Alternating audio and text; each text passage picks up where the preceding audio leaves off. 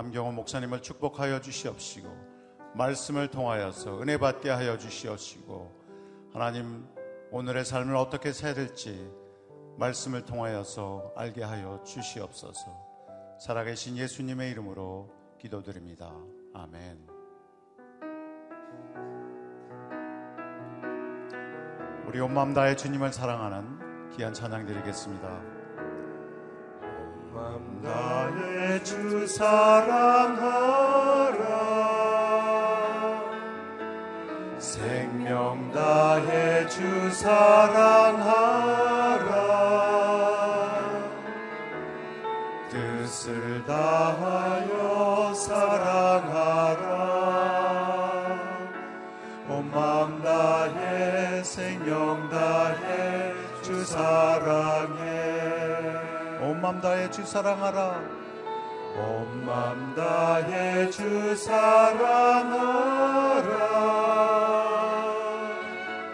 생명 다해 주 사랑하라.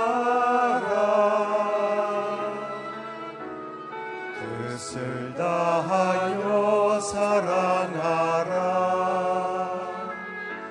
온 마음 다해 생명 사랑해. 우리 모두 고백하겠습니다. 사랑해요. 존귀하신 주님 사랑해요. 큰일 행하셨네. 사랑해요.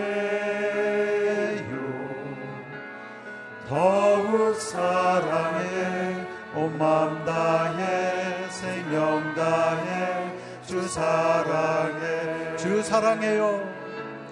주 사랑해요. 존귀하신 주님 주 사랑해요. 큰일 행하셨네. 주 사랑해요. 더욱 사랑해 온 마음 다해 생명 다해 주 사랑해. 주님과 함께하는 이 고요한 시간 주님의 보좌 앞에 내 마음을 쏟네 모든 것 아시는 주님께 감출 것 없네. 내 마음과 정성 다해 주 바라나이다. 온 마음 다해. 오 주님 사랑합니다. 사랑합니다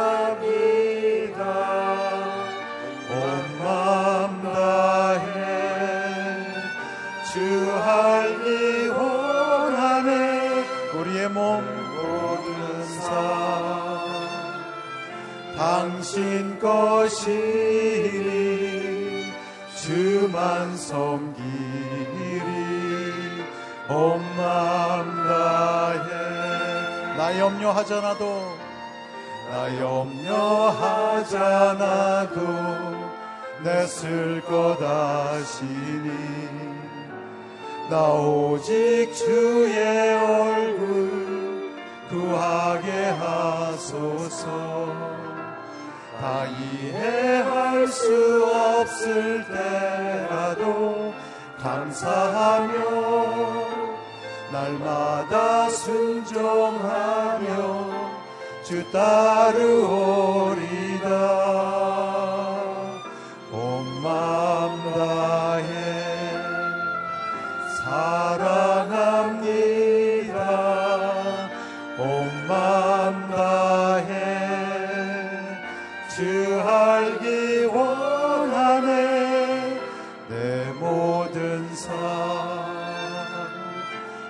당신 것이니 주만 섬기리. 온 마음 다해 온 마음 다해 온마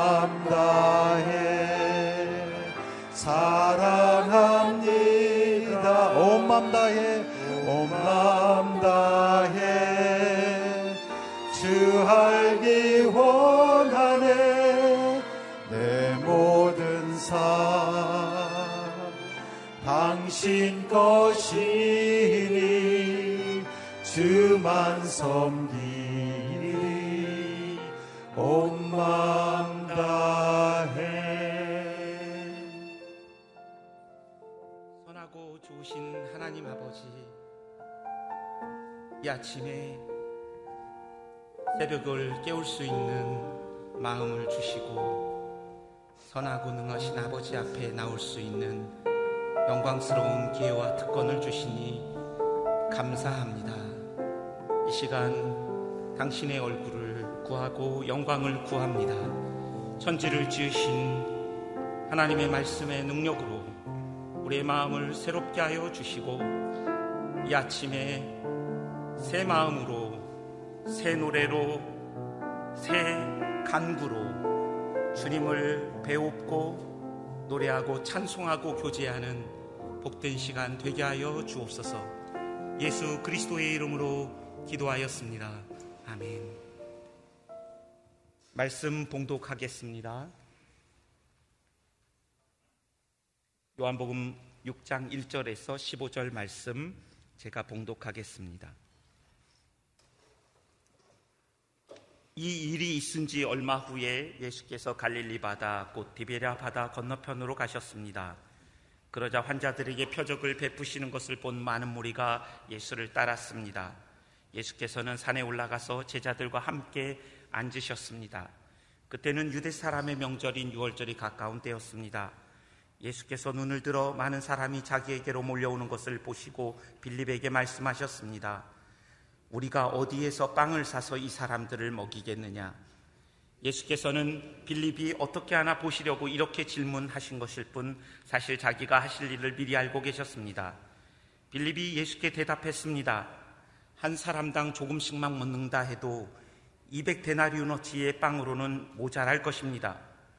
제자들 중 하나이며 시몬 베드로의 동생인 안드레가 말했습니다.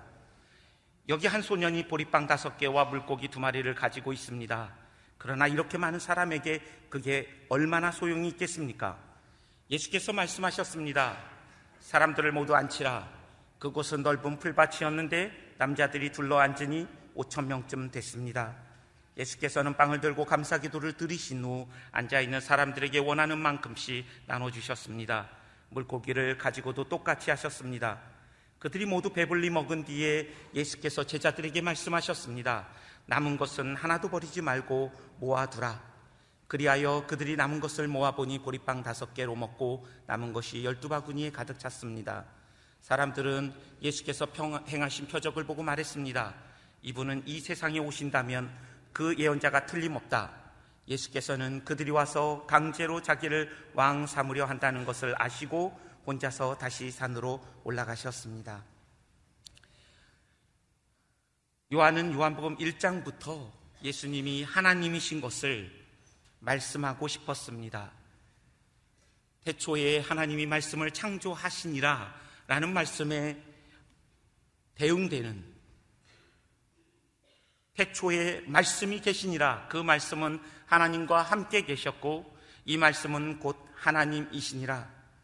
당대의 사람들이 예수님 오시기 6세기 전부터 사용했던 로고스라는 단어를 가져와서 막연한 신을 그들이 표현할 때 쓰던 이 로고스라는 단어를 가져와서 태초에 로고스가 계시니라. 이 로고스는 하나님과 함께 계셨으니 이 로고스는 곧 하나님이시라 라는 말씀을 통하여 그 당대의 사람들이 막연하게 생각했던 막연한 신이 로고스가 아니라 그 로고스는 하나님이신 예수님이심을 드러내고 싶었습니다. 그래서 요한복음에서도 그는 일곱 개의 기적을 통하여 예수님이 하나님이심을 드러내고 있습니다. 그러므로 요한복음에 나오는 일곱 개의 기적은 단순한 기적이 아니라 표적이라고 말합니다. 표적은 표지판이라는 뜻입니다. 표지판은 무엇인가를 가리키는 목적을 가지고 있습니다. 그러므로 우리는 오늘 우병이어의 기적에서도 이 기적 자체가 중요한 것이 아니라 이 기적이 무엇을 보여주고 있는가가 중요합니다. 그렇게 일곱 개의 기적을 통하여 오늘은 오병이어의 기적을 통하여 예수님이 하나님이심을 막연한 그들이 생각했던 로고스와 같은 막연한 신이 아니라 이 땅에 인간의 몸을 입고 오셔서 이 땅에 우리 가운데 거하시고 장막을 치시고 우리가 한 몸을 이루어 슬픔과 기쁨을 함께 나누시는 우리가 볼 수 있고 만질 수 있고 느낄 수 있고 경험할 수 있는 하나님이신 것을 요한은 드러내고 있습니다. 그뿐 아니라 요한복음에서는 일곱 개의 에고 에임이라는 나는 누구이다라는 이 신적인 메시아적인 표현을 통하여 예수님이 하나님이신 것을 드러내고 싶어 합니다. 오늘 말씀은 본문에는 없지만 6장 35절에 보면 그 일곱 개의 나는 누구이다라는 이 신적이고 메시아적인 이 표현이 처음 나오는 본문입니다. 나는 생명의 떡이다라고 말씀하고 있는 것입니다. 이 표현은 바로에게 모세가 보내어질 때 모세가 하나님께 질문합니다. 바로가 누가 나를 보냈는가? 물을 때 나는 무엇이라고 답을 해야겠습니까? 그때 하나님께서 말씀하십니다. 나는 스스로 있는 자라. 스스로 있는 자가 너를 보내었다 말하라. 하나님의 그 신적 권위와 주권을 보여주는 그 하나님의 자기 정체성에 대한 그 선포를 요한은 그대로 가져와서 이 요한복음을 통하여 일곱 개의 표적과 일곱 개의 나는 누구이다라는 이 신적인 메시지를 통하여 예수 그리스도가 하나님이신 것을 드러내고 싶어 합니다. 십자가와 부활 사건 외에 사복음서 전체에 나온 표적이 어떤 표적일까요? 바로 오늘 우리가 읽은 본문인 오병이어에 대한 말씀입니다. 그렇다면 이 말씀은 매우 중요한 의미가 있을 것입니다. 본문으로 들어가 보면 이 표적이 일어났던 때는 사절의 말씀에 6월절이라고 보여주고 있습니다. 6월절은 우리로 하여금 모세 시대의 만나를 연상하게 합니다. 본문에서는 그들이 기대했던 정치적 왕이신 그 예수가 아니라 모세 시대에 주어졌던 그 만나와 비교할 수 없는 영광스러운 하나님이신 생명의 떡이신 예수님에 대하여 보여주고 싶어 하는 것입니다. 때는 6월절이었고 이제 어둠이 내리는 저녁이 되었습니다. 병행구절인 마태복음과 마가복음에 보면 이제 저녁이 되었고 때가 저물었다고 말씀하고 있습니다. 황혼이 지고 어두컴컴해지는 그때에 5천 명이라고 나와 있지만 작년 어른을 보여주는 말씀이니까 약 2만여 명으로 추정되어지는 그 청중을 비추고 있던 요한복음의 카메라 앵글이 이제는 예수님과 제자에게 향하고 있습니다. 그리고 예수님께서는 제자 빌립에게 물어보십니다. 우리가 어디에서 빵을 사서 이 사람들을 먹이겠느냐? 다른 번역본에 보면 빌립을 시험하고자 하심이더라 라고 구체적으로 명시되어 있습니다. 주님은 지금 그 많은 그 관중으로부터 시선을 옮겨서 이 빌립에게 이 질문을 의도를 가지고 하고 계시는 것입니다. 빌립은 아주 합리적인 대답을 합니다. 한 사람당 조금씩만 먹는다 할지라도 200데나리오너치의 빵으로는 모자랄 것입니다. 빌립은 계산이 빠르고 굉장히 합리적인 사람이었습니다. 하루의 임금을 10만 원으로 계산하면 2천만 원 가지고도 부족합니다. 라는 말입니다. 빌립은 안드레와 베드로와 더불어서 베세다 사람이었습니다. 그는 갈릴리를 잘 알고 있는 사람입니다. 그러므로 빌립이 오늘 예수님께 드리고 있는 이 보고는 청중들의 상황을 너무나 잘 알고 있고 베세다의 물정을 잘 알고 있는 그 베세다 사람으로서 같은 고향 동향 사람으로서의 지금 보고입니다. 요한복음에서 다른 본문을 참고할 때 빌립은 어떤 사람입니까? 빌립은 1장 43절에서 예수님을 만나고 예수님이 나를 따르라고 말씀했을 때 바로 그는 나다나엘에 가서 말합니다. 내가 모세 오경을 율법의 선지자를 선지서를 공부했는데 그 선지자들이 가리켰던 그 일을 내가 만났습니다. 그는 분명히 구약에서 예언하였던 메시아임이 틀림없습니다라고 보고합니다. 그는 지성적인 사람이었던 것 같습니다. 그는 모세 오경을 알고 있는 사람이었습니다. 선지서들을 알고 있는 사람이었습니다. 그리고 행동이 빠른 사람이었습니다. 그뿐 아니라 요한복음 14장에 가보면 예수님께서 제자들에게 말씀하십니다. 나는 너희를 위하여 처소를 예비하러 간다는 말씀 앞에서 도마가 묻습니다. 어디로 가시는지 우리가 알지 못하거늘 그 길을 우리가 어떻게 알 수 있겠습니까? 라는 질문을 냈을 때 여기에서도 에고 에임이라는 신적인 메시아의 표현이 나옵니다. 나는 길과 진리와 생명이다. 나는 길로 인도하고 진리로 인도하며 생명으로 인도하는 그런 존재가 아니라 이 땅의 선생이 아니라 나는 진리 그 자체이며 생명이며 나는 말씀이다. 라는 신적인 선포가 외쳐질 때에 빌립이 등장합니다. 빌립이 말합니다. 주여 아버지를 우리에게 보여주십시오. 그리하면 족하겠습니다. 이때 예수님이 이렇게 말씀하십니다. 잘 들어보십시오. 빌립아, 내가 이렇게 오래 너희와 함께 있었는데 내가 나를 알지 못하느냐? 나는 아버지 안에 있고 아버지는 내 안에 계신 것을 내가 믿지 아니하느냐? 내가 너희에게 이르는 말이 스스로 한 것이 아니라 아버지께서 내 안에 계셔 그의 일을 내가 하고 또 말하는 것이니라. 내가 아버지 안에 있고 아버지가 내 안에 계심을 믿으라 그렇지 못하겠거든 행하는 그 일을 인하여 나를 믿으라. 저는 오늘 본문에서 예수 그리스도의 하나님 되심을 강조하고 있는 분명한 메시지가 있지만 우리가 믿는 그 예수님이 하나님이시고 생명의 떡이라는 사실을 믿는 사람들은 어떻게 살아야 하는가에 대한 메시지가 빌립과의 대화에 숨어 있다고 생각합니다. 요한복음 14장에게서도 빌립에게 많은 시간을 할애하여 내가 오랫동안 나와 함께 있었는데 어찌 아직도 이렇게 무지하며 내 마음과 내 생각을 이해하지 못하느냐는 제자를 향한 간절한 마음이 오늘 본문에도 우리에게 외쳐지고 있다고 생각합니다. 본문의 시점은 공생의 두 해째니까 최소 2년간 예수님과 오랜 동안 시간을 같이 했지만 빌립은 여전히 주님의 마음을 이해하지 못하고 있는 것 같습니다. 주님은 빌립에게 무엇을 말씀하고 싶었을까요? 이 사건은 최소한 마테마가 누가 요한 사복음서의 저자들에게 의미가 있었을 뿐 아니라 그곳에 있었던 빌립과 안드레에게도 큰 의미가 있었을 것입니다. 왜 예수님께서는 빌립을 시험하셨을까요? 도대체 무엇을 가르치고자 하시는 것이었을까요?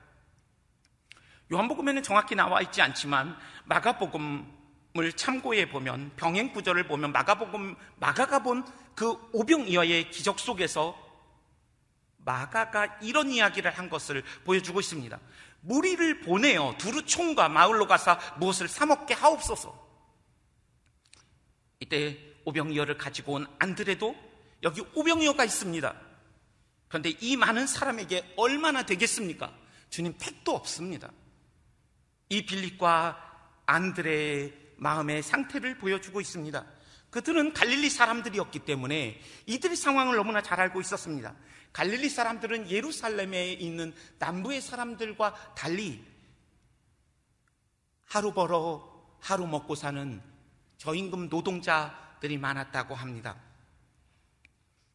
남부의 사람들은 율법에 관심이 많고 성경의 예언들의 성취에 관심이 많았던 더 세련된 청중들에 비하여 갈릴리 사람들은 늘 음식과 생계수단에 그 가난과 배고픔이라는 현실적인 문제를 안고 살았던 사람입니다.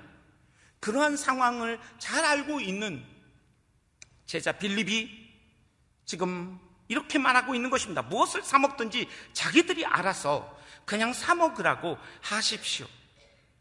두루 총과 마을로 되돌려 보내십시오. 라고 말하고 있는 것입니다. 냉정한 마음을 보게 됩니다. 예수님의 생각은 베드로와 안드레와 빌립과 매우 달랐습니다. 그리고 예수님은 이 안드레와 빌립에게 무엇인가를 가르쳐 주고 싶어 합니다. 이미 너무나도 사역에 익숙해져 버린 그들의 마음의 동기와 태도에 대하여 말씀하고 있는 것이 아닌가 생각해 봅니다. 우리가 어떤 사람에게 익숙해지면 관계에 익숙함은 소홀함과 경멸함과 무관심을 낳습니다. 한 사람 한 사람의 상황과 그 필요에 민감한 감수성을 잃어버리게 됩니다. 우리가 사역을 하고 또 교회에서 많은 일들을 섬길 때에 분주해 보이고 우리가 많은 일을 한다고 할지라도 그 마음의 중심에 가장 중요한 가치를 잃어버릴 때 우리의 마음은 달아빠진 제자들의 마음과 같이 될 수 있습니다. 사람의 관계도 그렇지만 신앙이 익숙해지면 은혜가 메말라 버립니다. 그 안에 극률과 사랑이 자리할 틈이 없습니다. 더 심하게 되면 자신의 통제력을 상실하게 됩니다. 더 심하면 타자성, 즉 하나님과 하나님의 마음과 말씀과 내 앞에 내가 대면하고 있는 그 사람의 그 존귀함과 그를 향하고 있는 하나님의 사랑과 긍휼은 온데간데 없이 사라져 버리고 맙니다. 오늘 오병이어의 기적은 어떻게 시작되고 있습니까? 표면적으로 볼 때 안드레가 가져온 오병이어 한 아이가 안드레에게 전해준 오병 이어로부터 시작되는 것 같습니다. 그러나 이보다 더 근본적으로 이 오병 이어의 기적은 2만여 명의 생존 앞에 부딪혀 있는 배고픔 앞에 있는 그들의 상황으로부터 시작됩니다.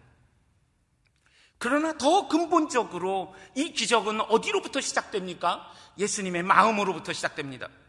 마태복음, 마태와 마가가 기록한 오병이어의 기적을 보면 아주 구체적으로 예수님의 마음이 안드레와 빌립과 어떻게 달랐는지를 보여주고 있습니다. 마태복음 14장 14절에 보면 예수께서 나오사 큰 무리를 보시고 불쌍히 여기사 그 중에 있는 병인을 고쳐 주신다. 마가도 기록하고 있습니다. 6장 34절에 예수께서 나오사 큰 무리를 보시고 그 복자 없는 양 같음을 인하여 불쌍히 여기사 이에 여러 가지로 가르치셨더라. 그의 가르침 속에는 여러 가지 가르침 속에는 긍휼이 가득했습니다. 병자를 고치시는 예수님의 사역 안에는 긍휼이 있었습니다. 그들을 바라보시는 예수님의 시선 안에는 긍휼함이 있었습니다.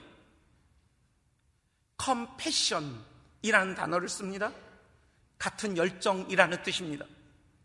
이 땅에 인간의 몸을 입고 오셔서 우리 가운데 거하심에 장막을 치다는 의미죠. 요한복음 1장 14절에 그는 우리와 한 몸을 이루시고 슬픔과 기쁨을 함께 나누시는 성 육신의 하나님이실 뿐 아니라 그의 전생애가 성육신적인 삶 그 자체였습니다. 여기서 쓰이는 컴패션이라는 긍휼이 여기다라는 이 원래의 의미는 창자가 들끓는 아픔을 이야기합니다. 애간장을 녹이는 강렬함, 뜨거움을 포함하고 있는 단어입니다. 예루살렘을 보시며 한없이 우셨던 예수의 마음에 사용됐던 단어입니다. 도무지 가만히 있을 수 없는 열정과 슬픔과 기쁨, 그것이 이 기적의 시작이었습니다. 이 단어는 복음서에서 계속적으로 사용되고 있습니다. 종의 빛을 불쌍히 여겨 탕감해준 주인의 마음을 가리킬 때, 집을 나간 탕자를 기다리던 아버지의 마음을 가리킬 때, 강도 만나 죽음을 기다리던 그 사람을 향한 선한 사마리아인의 마음을 가리킬 때 이 단어는 동일하게 사용되고 있습니다. 그래서 죽음의 빚더미 속에서 고통 가운데 있던 사람들에겐 자유함을 주었을 때에 사용된 단어이고 버림을 받을까 두려움으로 찾아와 종이라도 되고자 했던 아들의 이 부서진 인생을 새롭게 했던 그 마음에 사용되었던 말씀이고 널 부러져 죽음만 기다리던 강도 만난 유대인을 새롭게 하고 소성시켰던 말씀이 바로 이 불쌍히 여기다는 단어입니다. 당장 집에 돌아가서 먹을 것이 변변치 않은 2만여 명의 남녀노소의 배고픔을 채워주었고 냉랭했던 제자들의 마음을 새롭게 하는 이 기적의 원천은 바로 예수님의 마음 중심에 있었던 긍휼과 사랑이었습니다. 여러분 이 시대의 오병이와 같은 기적은 어떻게 일어날 수 있을까요? 사도행전 2장뿐 아니라 실제로 초대교회는 우리가 성경에서 보는 초대교회뿐 아니라 100년 이후에 313년 기독교가 공인될 때까지 절대로 복음을 전할 수 없는 로마의 황제의 핍박 가운데 생명을 지하 동굴에서 유지해왔던 그때에도 기독교 복음은 매년 40%의 신앙의 성숙과 성장을 가져왔다는 교회 학자들의 보고가 있습니다. 어떻게 이런 일이 일어났을까요? 우리 1900년대 선교사들이 이 땅에 왔을 때 여자는 이름도 없었고 여아들은 버려지기도 했던 것처럼 로마 시대에도 여자아이들은 이름을 지어주지 않고 여아들 유기 사건들이 자주 일어났는데 그리스도인이라고 일컬어지는 사람들이 그 버려진 여아들을 데려다 키우고 당시의 교회 사학자들의 말에 의하면 문둥병이 창궐하였고 그래서 가족들도 버린 그 문둥병자들을 치료했던 사람들은 그리스도인이라 일컬어졌던 사람들이었고 시체조차 버려져 유기되어진 그들의 시체를 거두어다가 카타콤의 지하 동굴에 손으로 흙을 파서 그들의 시체를 장례했던 사람들도 그리스도인이었다는 보고가 있습니다. 복음을 전할 수도 없었고, 복음을 말할 수도 없었는데, 어떻게 초대교회 가운데 40%의 신앙의 성장과 성숙들이 일어날 수 있었을까? 교회 사학자들은 그리스도인들의 긍휼과 사랑이었다라고 말하고 있습니다. 21세기 한국 교회와 우리의 교회 안에는 생명의 떡이신 주님께 목말라 하는 수많은 사람들로 가득 차 있습니다.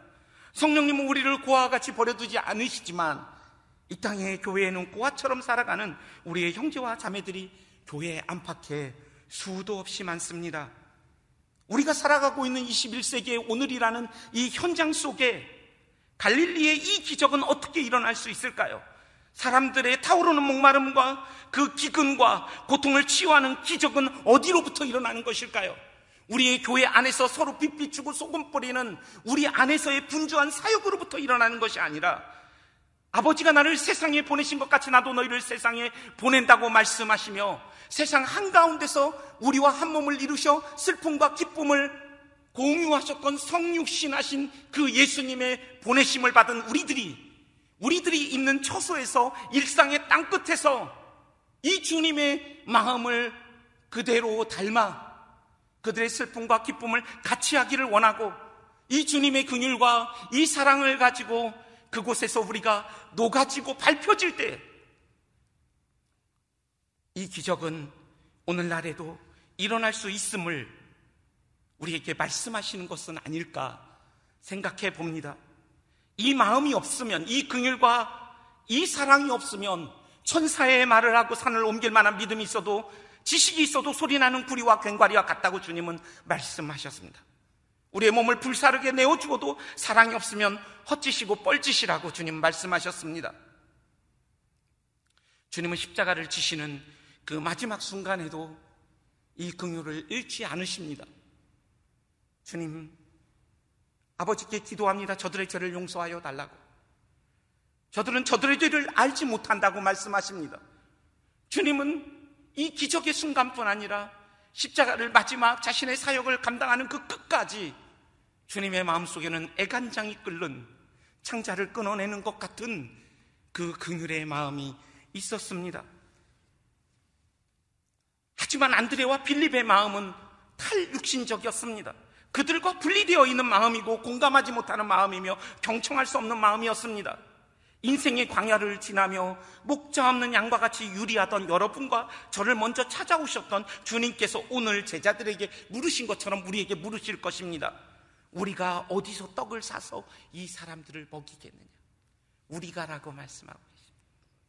주님 혼자 일하지 아니하시고 또 우리 혼자 일하기 원치 아니하시며 우리가 우리를 동역자로 여기시며 세상에 우리를 보내시는 주께서 우리에게 물으십니다. 우리가 어디서 떡을 사서 이 사람을 먹이겠느냐? 이 질문은 우리가 무엇을 잘 하는가, 어떤 사역을 하고 있는가를 물으시는 것이 아니라 우리의 마음의 중심의 동기와 태도와 자세를 물으시고 계시는 것입니다.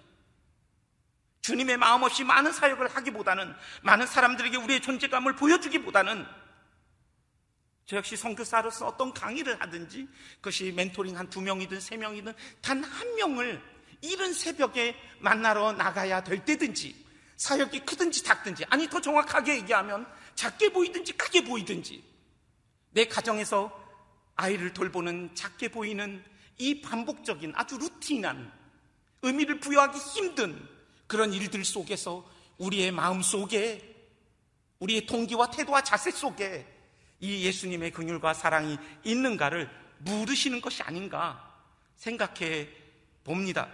주님과 오랜 시간을 지나온 우리에게 주님은 오늘 이 아침에 사랑과 긍휼의 마음을 회복하라고 요청하십니다. 여러분과 제가 내일 살펴본 무리를 거르시는 그 예수님은 하나님이시며 막연한 로고스가 아니라 진실로 그분은 하나님이시며 천지를 지으셨고 하나님과 함께 계셨고 그가 없이는 하나도 된 것이 없다는 창조주 하나님에 대한 생명의 떡이심이 분명하다는 신앙 고백이 있다면 so what? 주님은 우리에게 물으십니다. 그 마음을 믿는 사람이라면 어떻게 살아야 할 것인가? 우리 같이 기도했으면 좋겠습니다.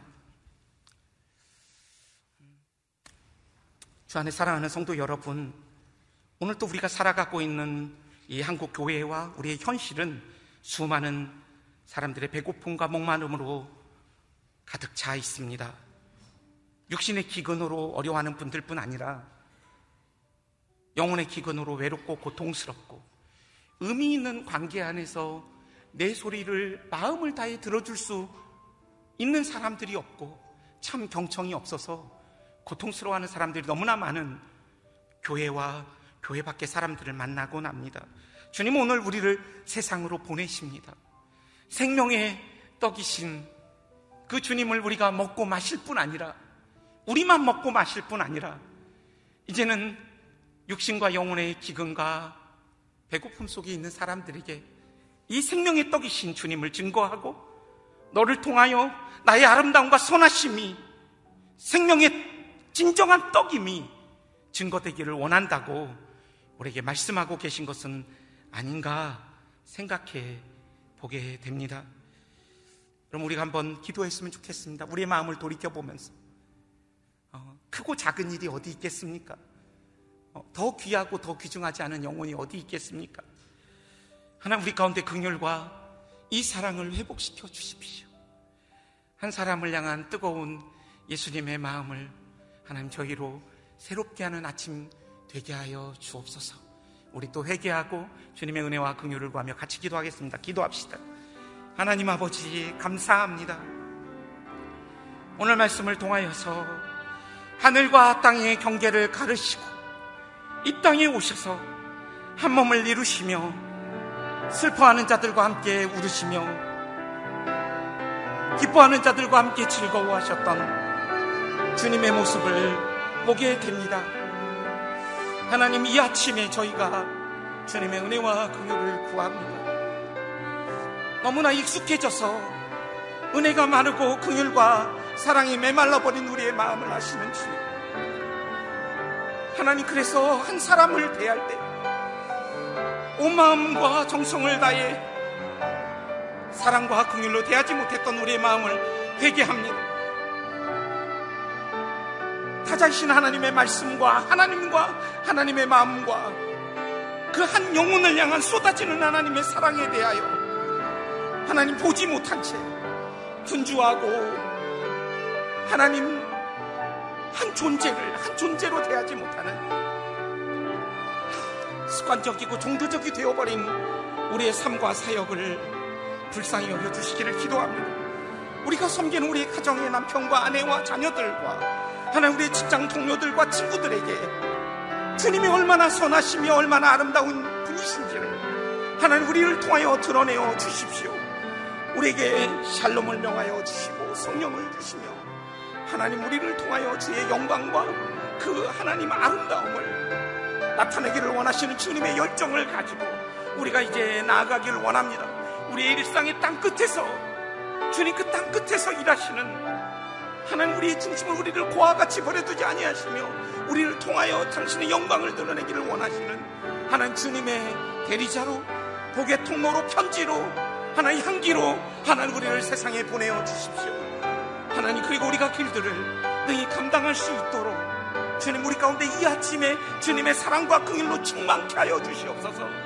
주님 당신의 얼굴과 영광을 비추어 주셔서 하나님 새 마음으로 하나님 새 노래로 새 하나님 기도로 죽게 나아갈 뿐 아니라 사랑과 긍휼에 충만한 마음으로 주님을 대신하여 우리가 증인된 삶을 감당하기를 소원하오니 주님 우리를 성령으로 충만케 하여 주시고 말씀으로 충만케 하여 주시고 주님 우리를 주의 영으로 충만케 하여 주시옵소서.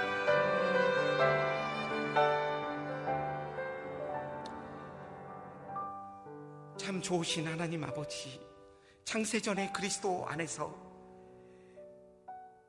우리를 아심에도 불구하고 선택하시고 고이 고이 품으시며 지금까지 지키시며 보호하시며 양육하신 주님의 사랑을 감사합니다. 한 번도 우리를 수단으로 대한 적이 없으시며 우리를 목적 그 자체로 대하시며 세상의 기준과 가치를 따라 우리를 보지 아니하시며 신실하게 사랑하시고 불쌍히 여기셨던 주님의 은혜에 감사합니다. 이제 우리에게 그 사랑과 긍휼을 가지고 세상으로 나가라 하시는 주님 앞에 저희가 서 있습니다. 주님 세상의 제자들을 보내실 때 빈손으로 보내지 아니하시며 성령을 주시며 샬롬을 주시며 죄사함의 권세를 주시며 보내셨던 주께서 이 아침에 성령과 샬롬으로 우리를 충만케 하여 주시옵소서. 주님의 긍휼과 사랑으로 우리를 충만케 하여 주시옵소서. 그래서 우리를 보는 자들마다, 우리를 만나는 자들마다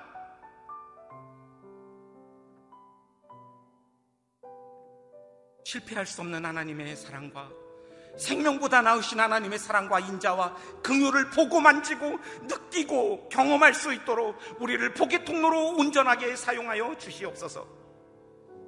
지금은 주 예수 그리스도의 은혜와 하나님의 실패하지 않는 다음 없는 사랑과 성령의 교통하심 위로 충만 역사하심이 오늘 주님의 긍휼과 사랑을 가지고 일상의 땅 끝에서 생명의 떡 되신 주님의 증인 되기를 원하는 하나님의 권속들과 이들의 가정과 자녀들과 생업의 터전 그리고 한국 교회와 성교지와 성교지민과 성교사님들 삶과 가정과 사역 위에 지금으로부터 영원토록 함께 하시기를 축원하옵나이다. 아멘.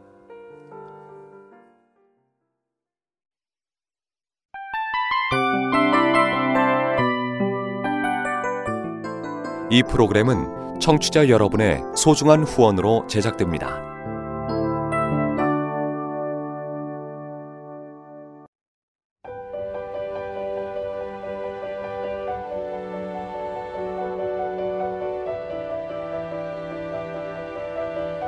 세상에는 수많은 교회들이 있지만 더 깊이 있는 말씀 강해를 찾기 위해 크기로만 교회를 선정하지 않습니다.